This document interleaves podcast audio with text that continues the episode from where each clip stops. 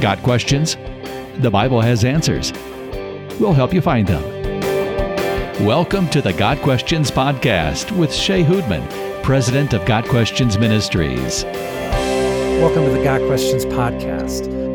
Often on the podcast, we discuss a frequently asked question or a controversial question or something that's hot in the current culture.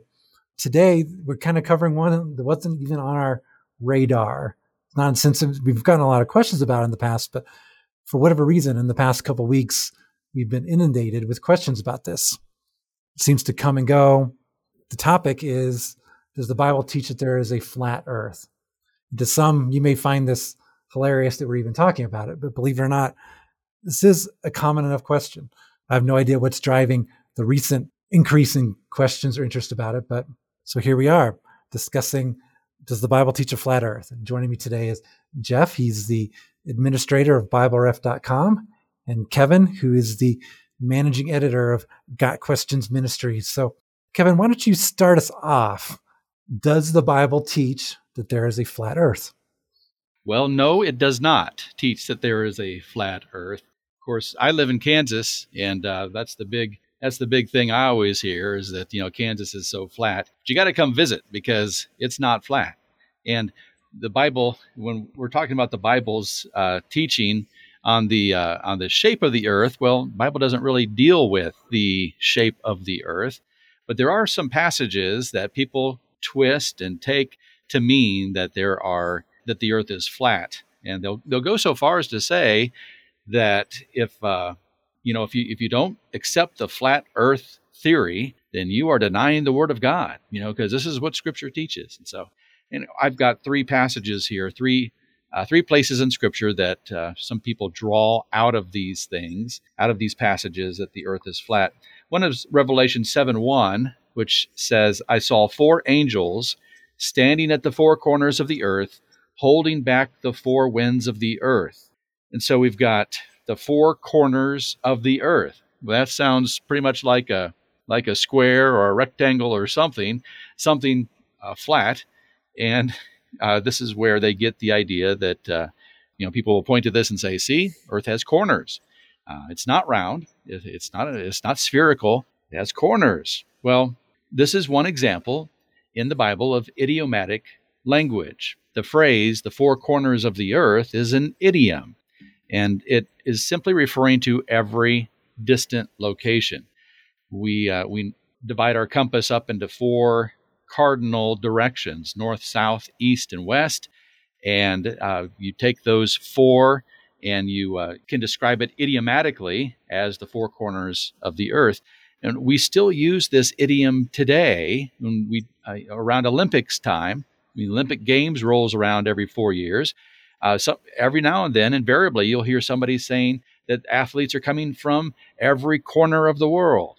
By that, they don't mean that the world has actual corners, and neither does the writer of Scripture mean that the earth has actual physical corners. The writer of Revelation here is simply saying that at one point in the coming tribulation period, God's going to cause all wind to stop blowing from the north, south, the east, the west. The wind is going to be stilled and it will be ceasing at God's command, part of the judgment uh, on the earth.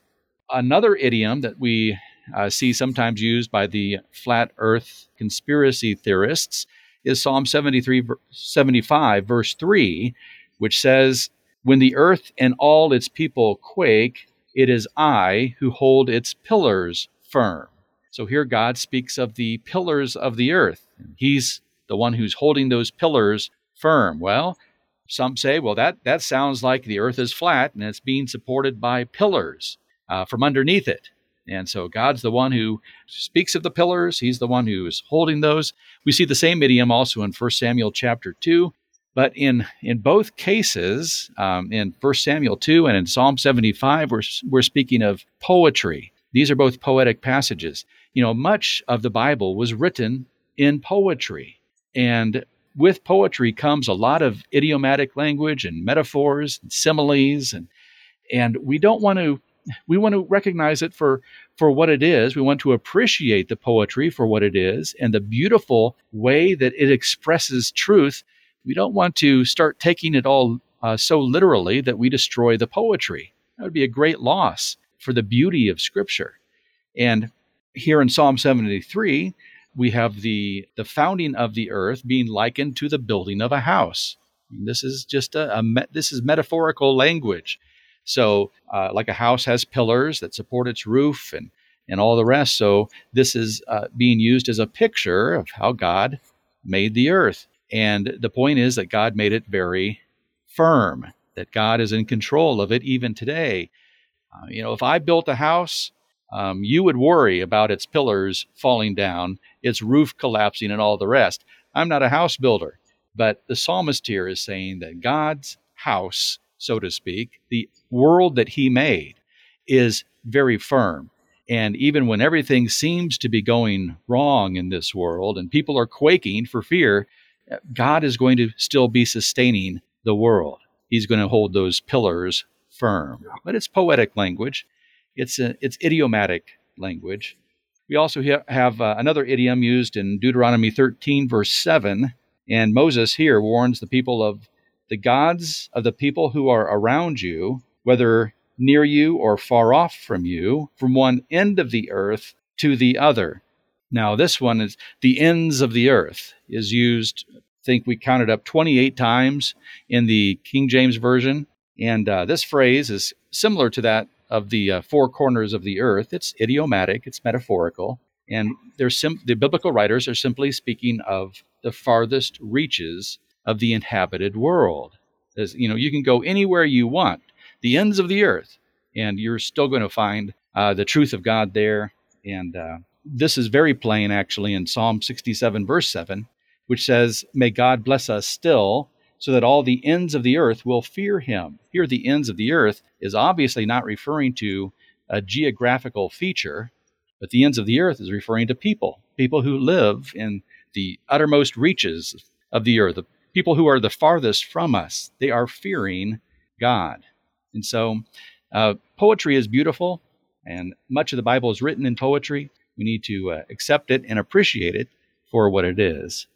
Poetry is a good thing for us to recognize in scripture. And it's also important for us to recognize when the Bible is actually speaking on a topic and when it's not. And this is not one of those circumstances where the Bible says anything. There is no place in scripture where it makes any sort of reference to the actual shape of the earth. And that's important to emphasize because there are other mythologies that specifically talk about things like discs or cylinders or squares, cubes, things like that. They're the only places that we have references in the Bible that people take are these sorts of poetic, idiomatic references. There just isn't anywhere that it it talks about that. So it, first of all, we got to recognize that that this is just not something the Bible addresses. And the danger in that is that that means that people can take verses and read them the way they sort of prefer. I've seen people read some verses in scripture saying that they indicate a spherical earth. You know, there's verses that talk about God sits on the circle of the earth, and people have said, see, that's a reference to a sphere. It just, it just doesn't say anything one way or the other. It's not a topic that's especially important. And, you know, there, there's things we can talk about about history and what people did and didn't know about the shape of the earth and when they knew it. All those things are are worthwhile and interesting, but sometimes it's just a question of understanding how do we handle this in the first place. Uh, you know, for the most part, you aren't really having conversations as a believer with people about does the Bible actually say this or not. It's mostly just about why do would why would a person believe this anyway? What's leading a person into this this mindset, and what do you do about it? And I think it's important to remember that people believe things for reasons. They're not always great reasons, but they there is something that causes a person to take certain interpretations. And the flat earth thing is like a lot of other conspiracy theories. It it is rooted in something that's real but misunderstood. So it is in the conspiracy theory standpoint. And the problem is that for a lot of people in the flat earth mindset, and it, it has very little to do with religion per se, it has everything to do with not trusting the experts. And one of the worst things that we can do when somebody's in that circumstance is just tell them, well, you're stupid and you're wrong and you're a fool and you just need to accept this.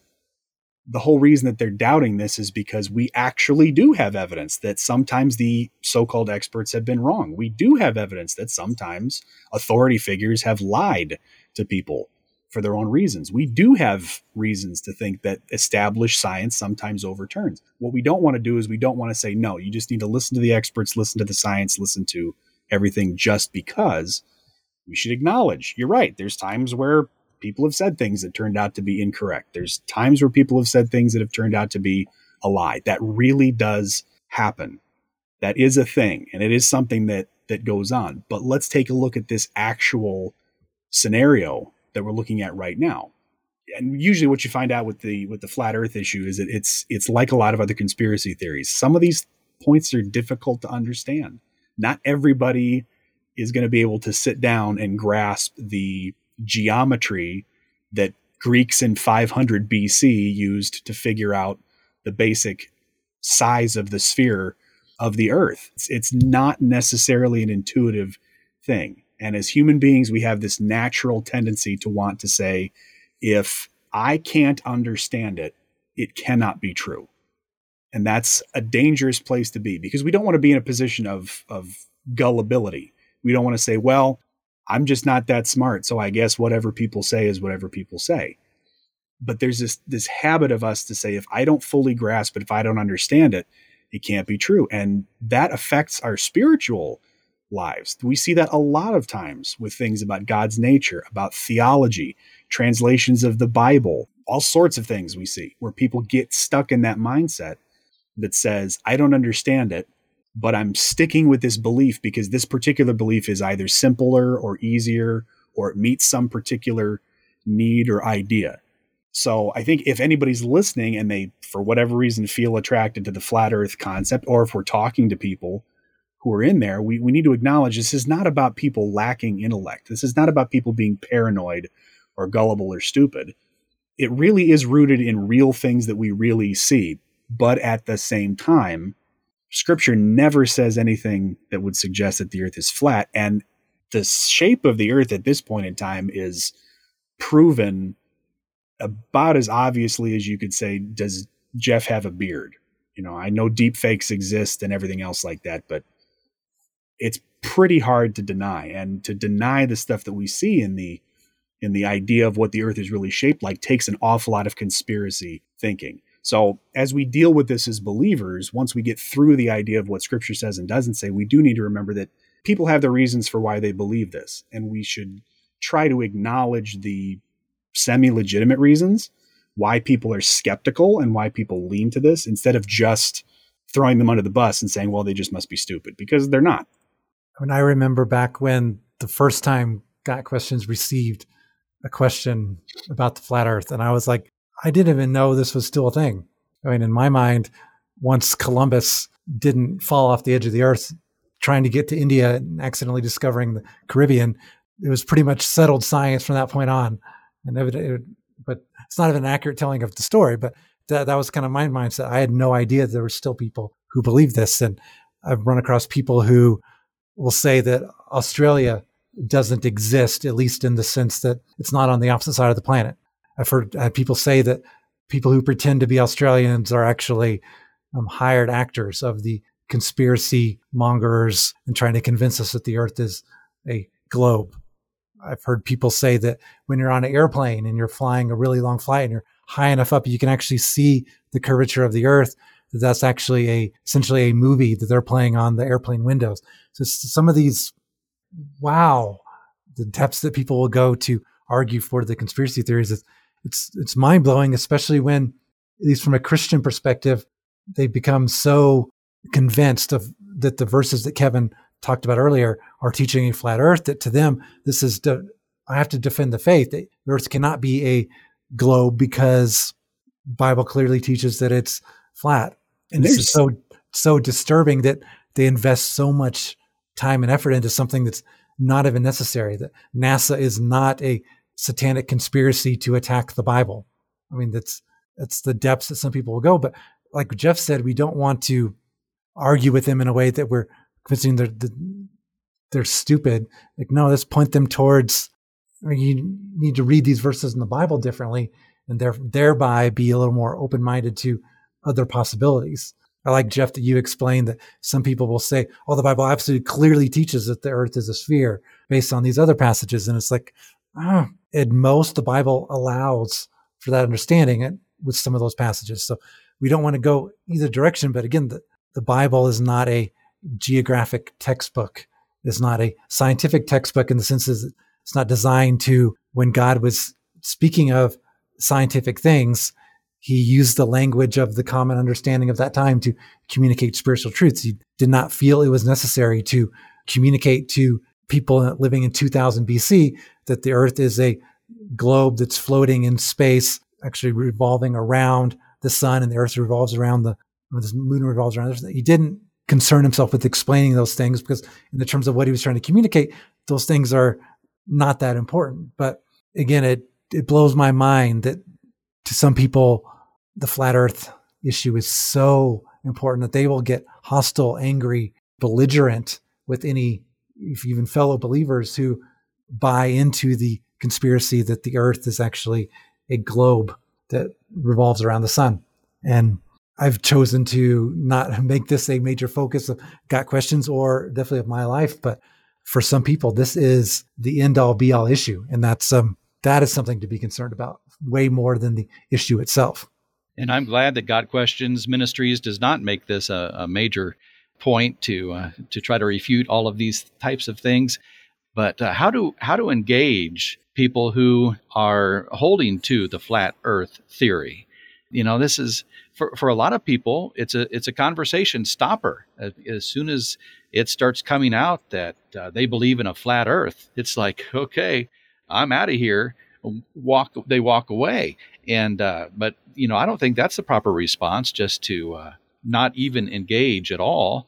But how do we engage with with these types of conversations?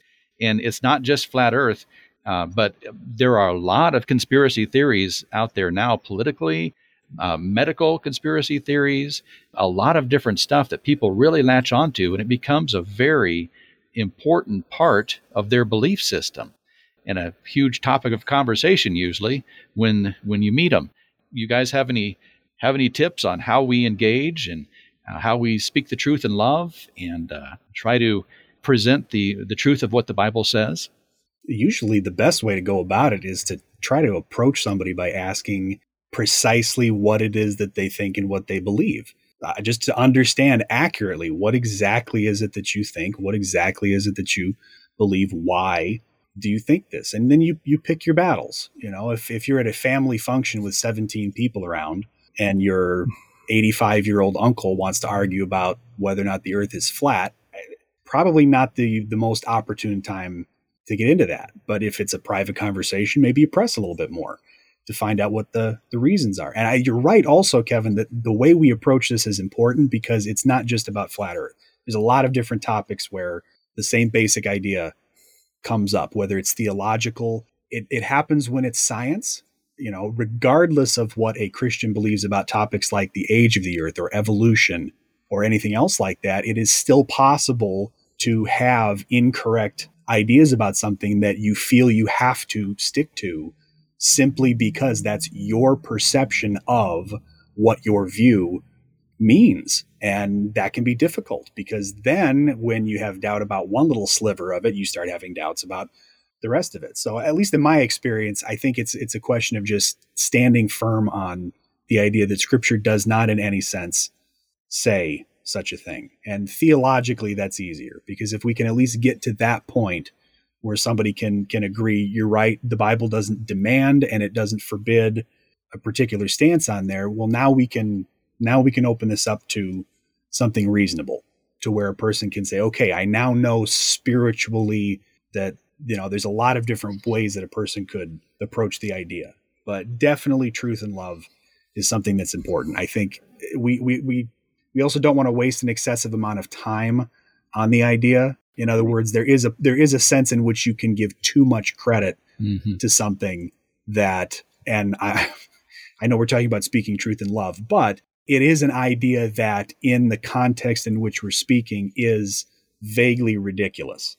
This is not something even on the level of like the moon landing. where there's there's a certain level of explanation for how you could have a conspiracy to make people think this happened when it never really did. You, you're, this is like telling people the color blue doesn't really exist. It's very difficult to actually have this belief and to hold to it. So, uh, to some extent, we don't want to waste an excessive amount of time on it, but we do want to take people seriously, just mostly by starting with asking, What do you believe and why? Explain this to me. Yeah, that's good. Yeah. All three of us have been involved at Got Questions long enough that we have become more discerning about which conversations are worth having and which ones are ultimately going to be a waste of time. And at Got Questions, we love dealing with truly important questions, majoring on the majors, minoring on the minors. So often when I run across someone like this, whether it's online or in person, I really try to focus as like, are you sure that this is really worth the amount of time and emotional and mental energy you're pouring into it? In many cases, focusing them back on the gospel. I mean, our, okay, whether the earth is flat or whether the earth is a globe, that doesn't change the message of the gospel. And why are you spending so much time focusing on this? And I've never heard you once say anything about pointing someone to faith in Christ for salvation. So I'm not saying that method is often successful, but that's usually what I try to go, just to really force them to think more about why are they dedicating so much time to something that, in the grand scheme of things, is not a foundational issue of the faith. But then also, um, there are two verses in Proverbs that I like to point to. And again, I'm, by saying using the word fool, I'm not saying stupid, and saying someone who's unwise and someone who is de- dedicating so much time to something like this is being unwise. It's Proverbs 26, 4 to 5. Verse 4 says, Answer not a fool according to his folly, lest you be like him yourself. And verse 5 says, Answer a fool according to his folly, lest he be wise in his own eyes. And some people look at these two verses, they, they contradict each other. And in a sense, they do, but what they're doing is presenting a no win situation. That if you answer a fool according to a folly, you're going to be like him. So if you spend so much time arguing with someone on an issue like this, you're going to look just as foolish as he does. At the same time, answer a fool according to his folly, lest he be own as wise in his own eyes. There is a time when we are to correct someone. We are to point out the error of his ways. So these two verses are presenting it's a difficult decision to know which direction do I go? How can I correct this person without appearing like him. That's very difficult to accomplish. So requires a lot of discernment. It requires a lot of prayer for wisdom. Like, Lord, is this worth my time? Is it worth me engaging with this person on this issue? Or is it just going to make things worse? So that's kind of the approach I take. Generally speaking, I avoid getting into arguments on the, these things, non essentials of the faith. But at times, if I really think there's a possibility of making some progress with someone, I will engage on a issue like this. But it's it's difficult because I know the three of us, none of us are interested in wasting our time, and often that's what conversations like this um, result in. And it's good that we're bringing up that idea in Proverbs. The the core of what that is really saying is that sometimes you need to correct somebody so that they don't keep doing something foolish, but you don't want to imitate the style yeah. of their foolishness. So if somebody's involved in let's say it's flat earth or something like that we don't want to go off and assume all this scientific mathematical historical expertise that we don't have that they don't have because now we're answering the fool according to their folly. We're just doing exactly the same thing this person is and not approaching it the right way. So it's we do need to be careful about the way that we actually go about it and and that starts with enough humility to say look there's some things we don't fully grasp and get. Let's converse about this instead of just looking at other people and assuming that there's something blatantly wrong with them. And to that person, it's important. We may not understand why it's important, but to them, it is. So we need to treat it like it's important, at least in that context. This has been the Got Questions podcast on discussing Does the Bible teach that there is a flat earth? Um, I guess in summary, um, there are some verses that, if interpreted strictly literally, can lead to that conclusion. But in context, it's very clear that they're using poetic or idiomatic language. So, no, we do not believe that the Bible teaches a flat earth, and we do not, in any sense, believe that the earth is flat. I think the crux of our conversation has been more along the lines of how to deal with conspiracy theories like this and how to maybe point people towards investing their time in more important things. So I hope our conversation has both been both informative and also interesting to you. And again, speaking the truth in love. That's a repeated theme of our podcast and all these controversial issues that we discuss. Speaking the truth in love, Ephesians 4:15 is something we always want to go back to. Joining me today was Jeff, the administrator BibleRef.com, and Kevin, the managing editor of Got Questions Ministries. And thank you for tuning in. Come back next time for another interesting conversation on something else that we're getting hit with a lot lately. Got questions? Bible has answers, and we'll help you find them. Your questions, biblical answers. The Got Questions Podcast. Check us out at podcast.gotquestions.org.